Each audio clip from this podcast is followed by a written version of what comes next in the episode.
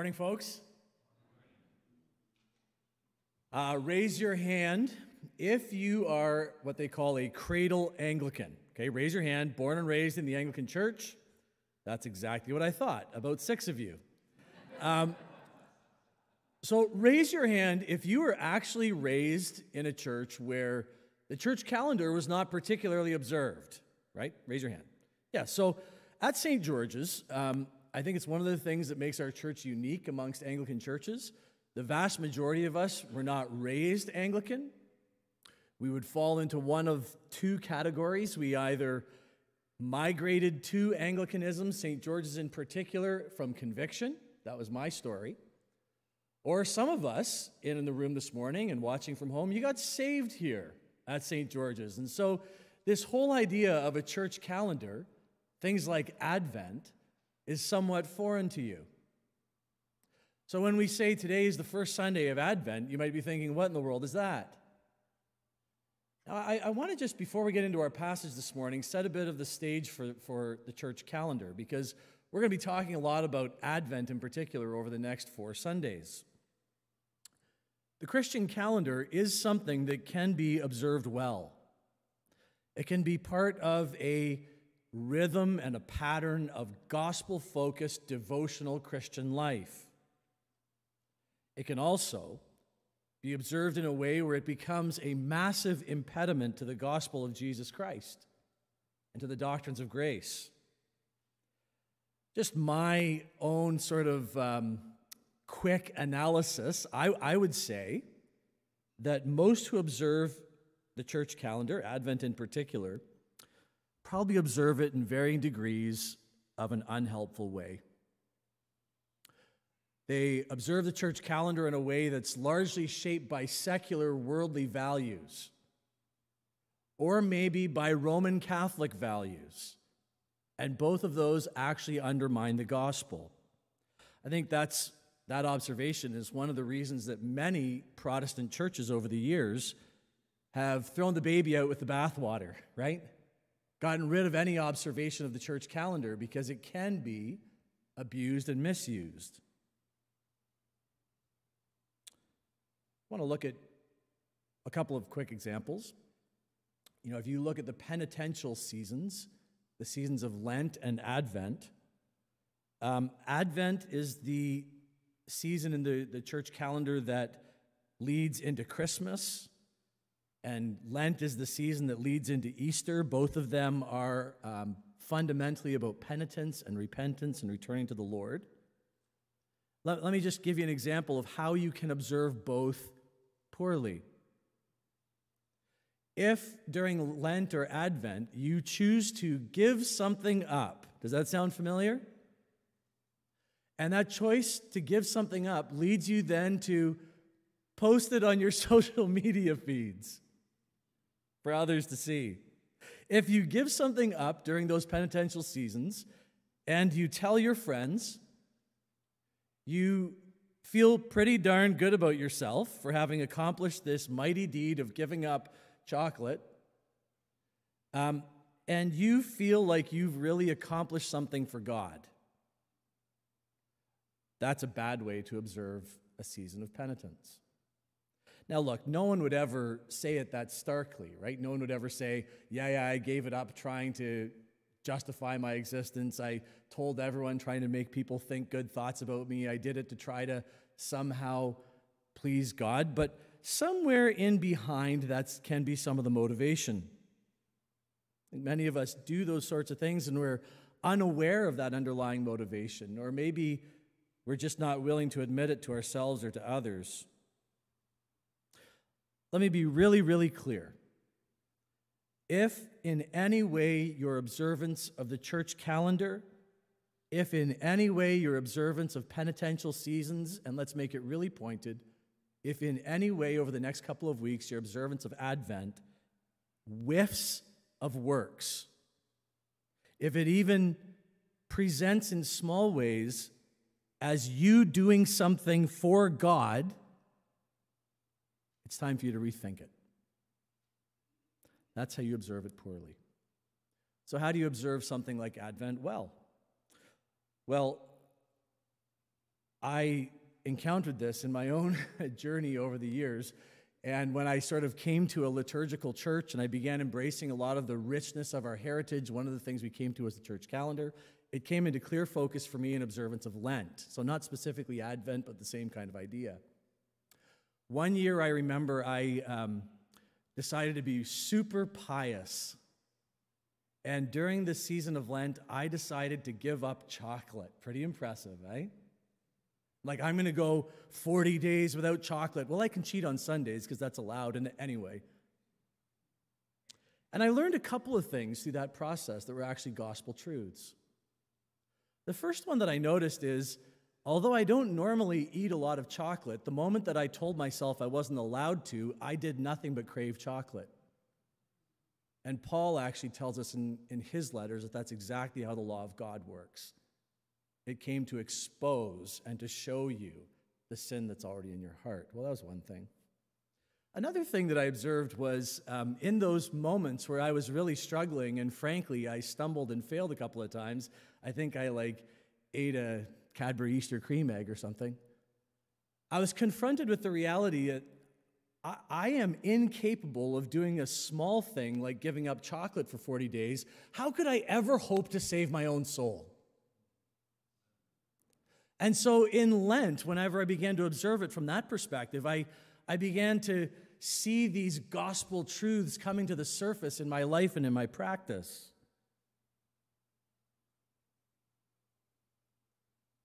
So, any observance of the church calendar is only ever useful if it strips away any sense of saving yourself and if it presses you into your need for a Savior over the next four Sundays as we're talking about Advent, I want you to think about it as an annual invitation to renovate your soul.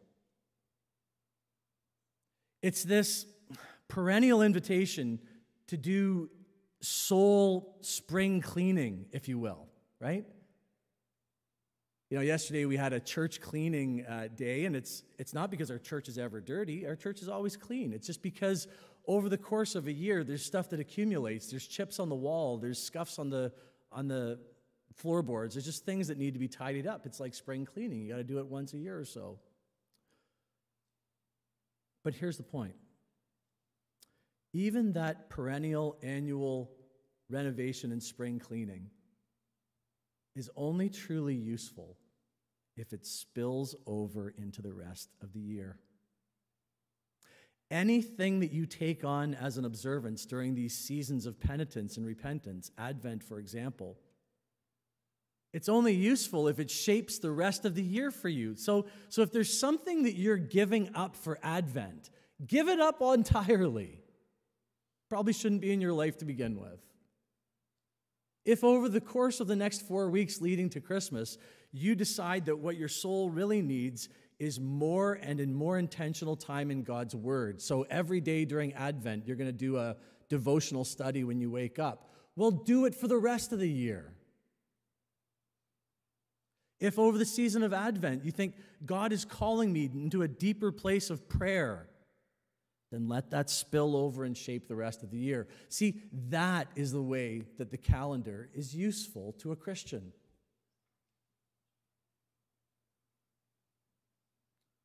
So we're in Advent. And you might already know this, but do you guys know what the word Advent means, where it comes from? Advent comes from the Latin word for coming. And so at Advent, we celebrate that Jesus came and that he is coming a second time. That's what this season is all about. And in one sense, the spirit of Advent is right at the heart of Christian belief and worldview. Central to our belief system is this great truth of the incarnation that Jesus Christ came. It's also central to our lives as Christians because we believe not only that Jesus Christ came 2,000 years ago, but that he will come again as judge. And you know, this idea of Advent, when we begin to unpack it and apply it properly in our lives, it actually brings a great deal of hope. One of the earliest Christian proclamations in Aramaic was Maranatha. Maybe you've heard it, Maranatha. And, and it's, a, it's an Aramaic word that was transliterated into Greek and then transliterated into English, and it simply means, Lord, come. You know, friend, this is the beating heart of our Christian faith.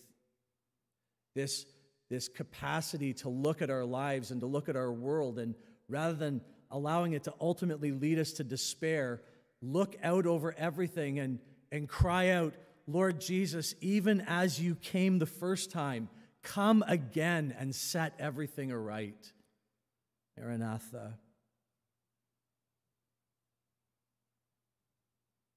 in that sense, Advent actually makes sense of our world. Christ came to the world the first time on a mission of amnesty to save sinners and to reconcile his people to himself. And Christ will come again.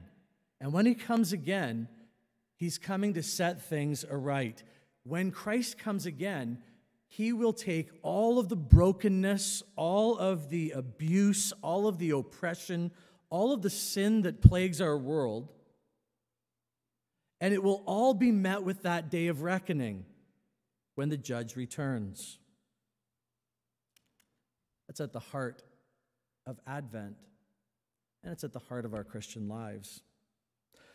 And so during this season of Advent, we're going to have three Sundays where we look at the Gospel of Luke. Three Sundays in the first chapter of Luke, and then the fourth Sunday, the Sunday right before Christmas, will be our lessons in carol service. I love the lessons in carol service. We're going to have the little kids singing. We're going to have the pastor's quartet singing again. Oh, you remember that one, do you? But, but for the next three weeks, um, three Advent comings, three Advent visitations, all from the first chapter of Luke. Today's is the angel Gabriel's visit to Zechariah and to Mary. Okay, Luke chapter 1. Trust you have your Bibles open there by now. We're going to jump right in, and we're going to look at these two accounts in parallel. Gabriel visits Zechariah, the father of John the Baptist, and Gabriel visits Mary, the mother of Jesus. Okay, we're going to look at them in parallel and see God's word to us today. Look at verses 5 to 7. We're going to set the stage with Zechariah. It says, In the days of Herod, king of Judea. Now, we're told in the very first four verses of Luke chapter 1 that um, this gospel was written by a man named Luke, a man named Luke who undertook a serious investigative journalism report. Okay? He went and he interviewed eyewitnesses, and from those eyewitness accounts, he compiled the stories of Jesus from birth through resurrection and ascension, and then into the, the account of the Acts of the Apostles, but we'll leave that for another day. And so when we read the Gospel of Luke, what we have in our hands is a carefully researched historical account that's based on eyewitnesses. Look, it's, it's almost become popular or in vogue for people to treat the gospel accounts as archetypal stories or things from which we can learn lessons. It doesn't really matter whether they happened or not. Right? That's sort of how people deal with the Gospels these days, even tragically within the church. But we as Christian men and women have to reject that from the onset. Look, Luke says explicitly, chapter 1, verse 5, he says, All of this happened in the days of Herod. He grounds it in a fixed point of history so that other people can fact check him. That's what he's doing. He's saying, guys, this stuff really happened. and it happened during this time. It would be as though I was trying to tell you guys a story, and I said, You know, this story I'm about to tell you took place several years ago, back when Stephen Harper was prime minister. Or if I was trying to tell you a story and, and trying to communicate to you that it really happened, I'd say, um, This story took place several years ago, back when Kathleen Wynne was Premier of Ontario. That's what Luke is doing. He's setting the tone for everything that is to follow, and he's saying these are real historical events. Throughout his gospel, he lends credibility through the use of names. He tells us in verse 5 that this was all in the days of Herod, king of Judea. He then goes on and says what he's about to tell us is this first account, and it's about two people Zechariah and his wife Elizabeth. Zechariah is a priest. And again, we note that salvation history is not something abstract. It's not a fairy tale from which we can glean lessons whether it happened or not. It is God working in the theater of time and space. You'll notice as we move through this account of Zechariah that um, it happens in the everyday to normal people. And friend, if you're a Christian man or woman, this should be encouraging to you too. Sometimes you feel like your life is mundane. You're waking up in the morning and you know packing lunches for your kids and getting off to school and then coming home and you know lather rinse repeat start it all over again the next day and you think what significance does this have we read these accounts and we see that god moves his purposes forward in the everyday with normal people. Verse 6 they're righteous, godly folk, we're told. In verse 7, we're told that they have one thing that weighs heavy on their hearts. Did you see what that was? They have no child. We're told in Luke's account that they have no child for two reasons. The first one is that Elizabeth is barren, and the second one is they're getting old. And so Luke is painting this, he's laying the groundwork for Zechariah's story by telling us that this good, godly couple has no child, and that we have every reason to believe that that ship has sailed, right? And that's what's shaping their longing. All right, that's setting the stage for Zechariah. Let's move down to verse 26 and set the stage for Mary. We're told that the angel Gabriel, the same guy, is also going to visit Mary. In verse 26, it happens six months after his visit to Zechariah. God sends Gabriel to Nazareth, a city in Galilee. Look at verse 27 to a virgin betrothed to a man whose name was Joseph of the house of David. See how it all ties in? We've just spent months looking at the life of David. We're told her name was Mary. Two stories in parallel. Let's go back now to verse 8. Gabriel will appear to Zechariah. We're told in verses 8 to 12 that this remarkable thing happens to Zechariah. He's going about his day to day work, and an angel of the Lord appears to him. Well, again, I think this speaks to us in our day to day life.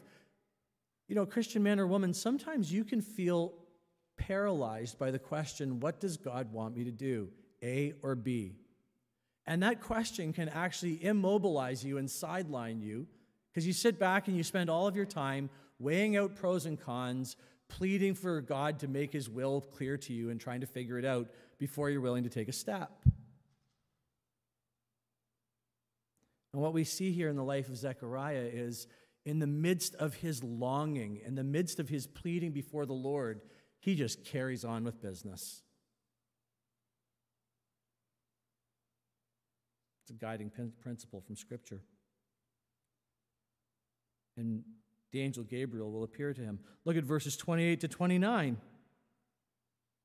We're told back earlier that the messenger of God comes to Zechariah in the middle of his work, but we're told that the angel Gabriel comes to Mary in a way that's so unnotable that it's not even mentioned by Luke. Did you notice that? We're not told what she's doing when the angel comes. So, the case of Mary being visited by Gabriel, if we're looking at it in parallel to Gabriel's visit to Zechariah, we see that God's messenger visits Zechariah in the middle of his day to day work. God, God's messenger visits Mary in a way that's so generic that it's not even worth Luke mentioning. Here's the point we all want God's word to come to us with fireworks and sounding trumpets. But his messenger came to Zechariah and to Mary in the mundane, even in the secret. We don't even know what Mary was doing. And friend, I hope that this morning that's an encouragement for you. Just keep going. One foot in front of another. That's what faithfulness looks like. Now, I can't move on to the next point without acknowledging that this moment of Gabriel visiting first Zechariah and then Mary, it's one of the most shocking moments that we see in Scripture. It's one of those that stands out because it's so foreign to our day to day life and experience. The appearance of an angel. If you have ever had an angel appear to you in bodily form, raise your. No, no, I don't want you to. It's wild when you think about it, right? Well, the first thing to note is that the word angel itself just literally means messenger. And so the word of God came to Zechariah and then came to Mary in the form of a messenger, and that messenger had a name. His name was Gabriel. But maybe you heard Glenda reading that this morning and you thought, why does God not send angels today? Or if he does, why does he do so so rarely that I've never seen it and no one I know and trust has ever seen it. You know, friends, I want to I want to suggest to you that the reason for that is because we today have something better. We have something better than God sending messengers to us in bodily form as angels from time to time. We have the Bible. We have the complete finished, revealed word and will of God. We don't have to wait for a heavenly page to visit us from time to time in our sleep or at work. We have our Bibles. We have it on our nightstand. We have it on our bookcase. We have it on our coffee table. We even have it on our phones. We can pick it up and hear the word of the Lord anytime we choose. And that's even better. So Gabriel appears. Then Gabriel has a message, first to Zechariah. Look at verses 13 to 17. Actually, begin back at verse 12. Uh, actually, verse 11. and there appeared to him an angel of the Lord standing on the right side of the altar of incense. Verse 12. And Zechariah was troubled when he saw him, and fear fell upon him. Have you ever, in any area of your life, had fear fall upon you? It just feels like this rushing wave of panic where you're like, and you actually feel like, oh my goodness, I'm undone. I've had it several times in my life. One of the most notable was the very first time I ever went skydiving.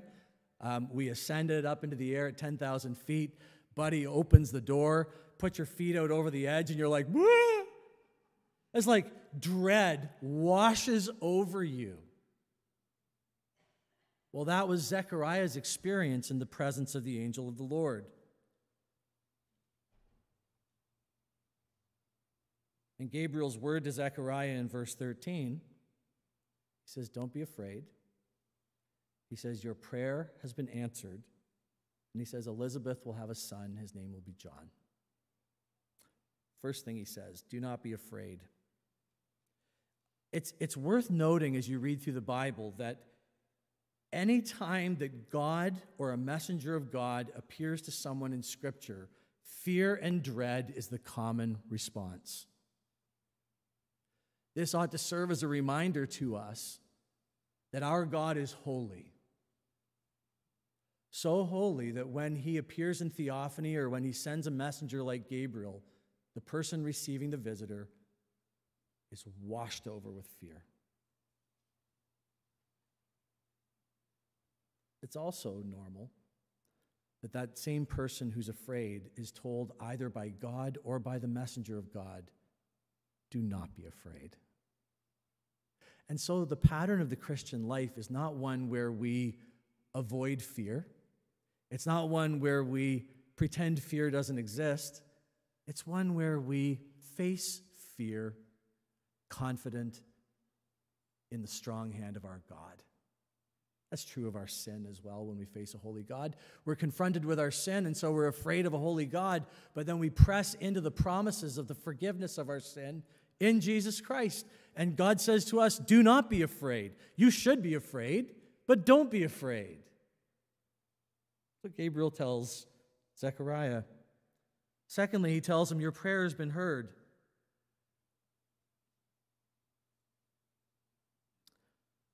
One of the most comforting and beautiful lines in all of Scripture, is it not? Put yourself in Zechariah's sandals. Your prayer has been heard. Sometimes, as God's people, we pray and we feel as though our prayers are not even making it past the ceiling, right? Just bouncing off the ceiling or Sometimes we feel like our prayers are fruitless. But the encouragement here from Gabriel is that God has heard your prayer. I was thinking about this in my daily Bible reading the other day. I read Psalm 84. In Psalm 84, verse 11, the psalmist says, No good thing does God withhold from them who walk uprightly. Now, your upright walking is not something of your own doing. That's your status in Christ that's declared upon you. And so that's confident and sure. And the promise from God is that He withholds no good thing from you. Think about that as it relates to your prayer life. Perhaps you've prayed all kinds of things before the Lord. The promise from God is that anything that you pray that is a good thing, He will never withhold from you. Think about it in the opposite direction, okay? Anything that God has withheld from you, even though you've prayed for it, was not a good thing. Look, in the words of the great American philosopher Garth Brooks, thank God for unanswered prayer. All those prayers that you prayed that God didn't answer the way that you thought He should, those were not good things. Praise God. Otherwise, I'd be married to my high school girlfriend.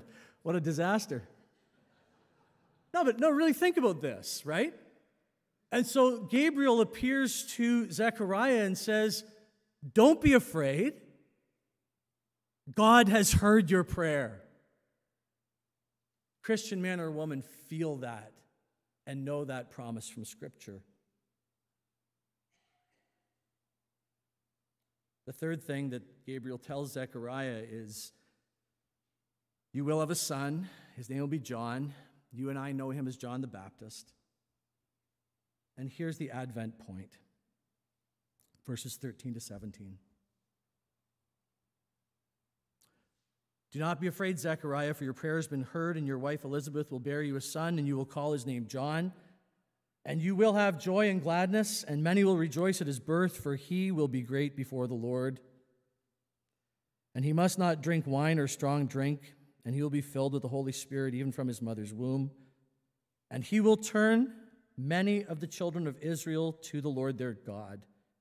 And he will go before him in the spirit and power of Elijah to turn the hearts of the fathers to the children and the disobedient to the wisdom of the just, to make ready for the Lord a people prepared.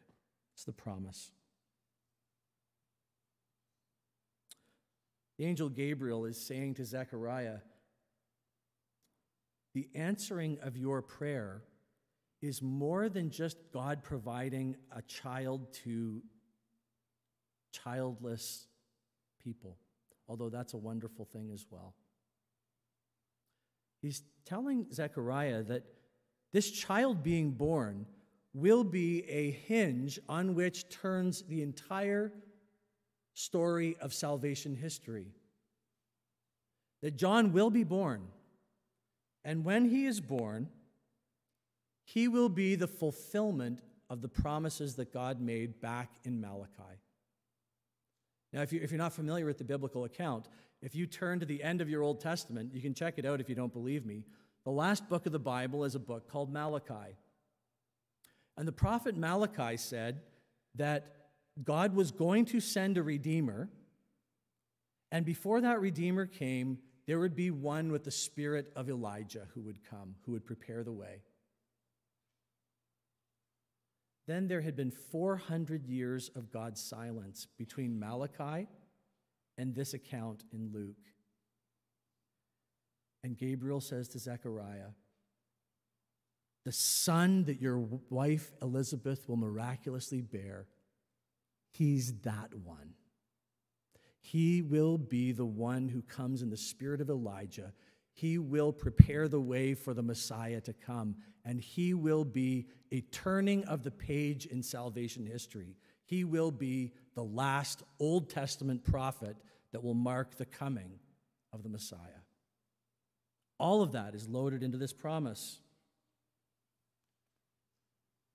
You know, I, I am always nervous at Christmas time that the familiarity of these accounts would somehow cause them to lose their weight for us.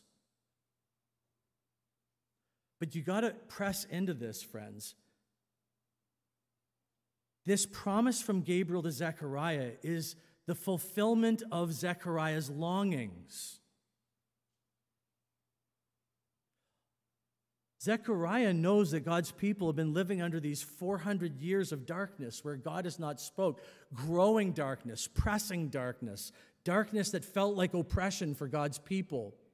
And so when this promise came to Zechariah, he was like, Awesome, we're going to have a baby. And even better, that baby will be the fulfillment of the promises of God. It will be God's promise to bring about a deliverer that will rescue us from the darkness.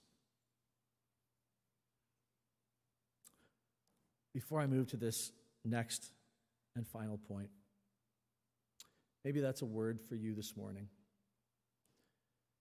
Maybe the last couple of years in particular have felt like an ever increasing darkness, a hardship. It's taken different forms for you. And you think, well, what is the Christian response? Well, that's a sermon for another day. The Christian responses are many. What should a Christian man or woman learn in a season of growing darkness? Well, so many things, but the one I want to encourage you with today is to not waste it, but to allow the increasing difficulty and darkness around you to press you into a longing for the coming of a Savior. It would be possible for you to have gone through the last couple of years here in Canada and, you know, just become grumpy or scared, or angry. And none of those are fruits of the Spirit. In the increasing darkness and difficulty, in the increasing hardship, Christian men and women long for the coming of a Savior. Don't waste it. Why wouldn't that totally rewrite the history of the last two or three years?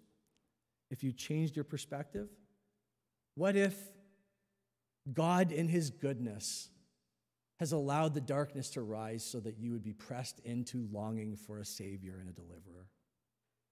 Don't waste it. Gabriel visits Zechariah with a message of hope. Your prayers have been answered. John will be born. Gabriel visits Mary, verses 30 to 33. And Gabriel's message to Mary also results, verse 29, in her being greatly troubled. Did you see that? She, Zechariah is greatly troubled and fearful when Gabriel appears. Mary is greatly troubled when Gabriel appears. Gabriel tells Zechariah, Do not be afraid. Verse 30. What does Gabriel tell Mary? Do not be afraid. He goes on and he says to Mary, A son will be born to you, and he will be great, and he will reign forever. See, this is the Advent hope. This is the crowning jewel of all of the cosmos and all of creation. In the darkness of the days of Zechariah and Mary, Christ came. In the darkness and growing darkness of our present age, Christ has already come and he will come again. That's our Advent hope. We long for it. And it's a hope that's not empty, but a hope that is sure. How did Zechariah receive this message? Look at verse 18. He says, How can this possibly be? And he, he tells Gabriel, Yeah, yeah, great story, but it's not possible, dude. I'm old. My wife is old and she's barren. So, so here's Zechariah's opposition to the promises of God being fulfilled. He looks at himself and he says, I'm too old. My wife and I have been trying, to use delicate language, for a long time, and she's barren. Just not going to happen.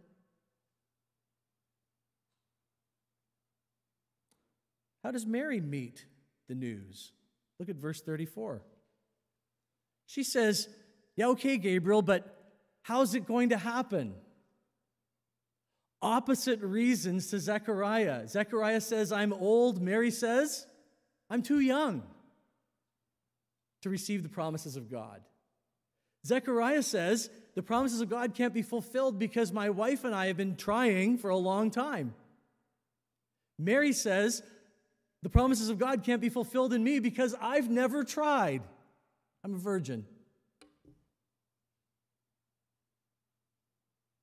Well, this is the summary of all of our problems when it comes to the promises of God.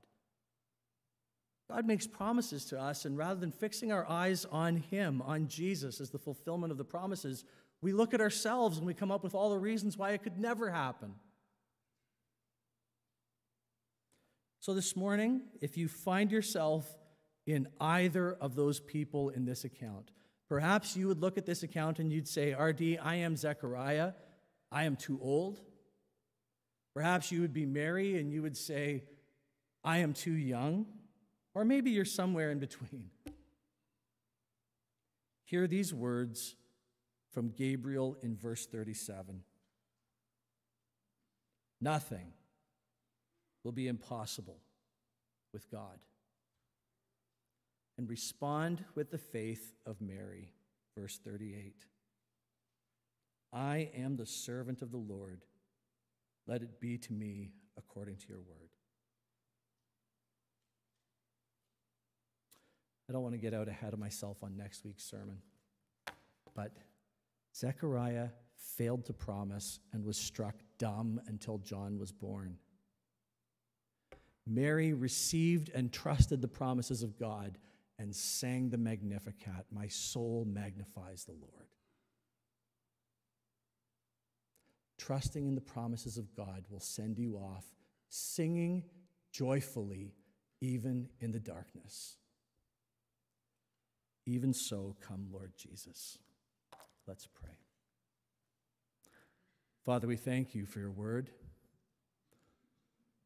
We thank you that your word reminds us that we are jars of clay, we are but dust, but that you are the good God who promises and fulfills.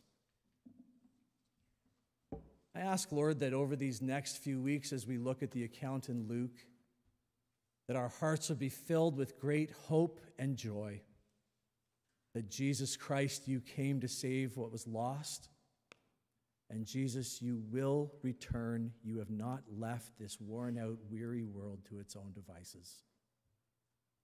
God, would there be a growing sense of longing in each and every one of your people? We pray this in your name. Amen.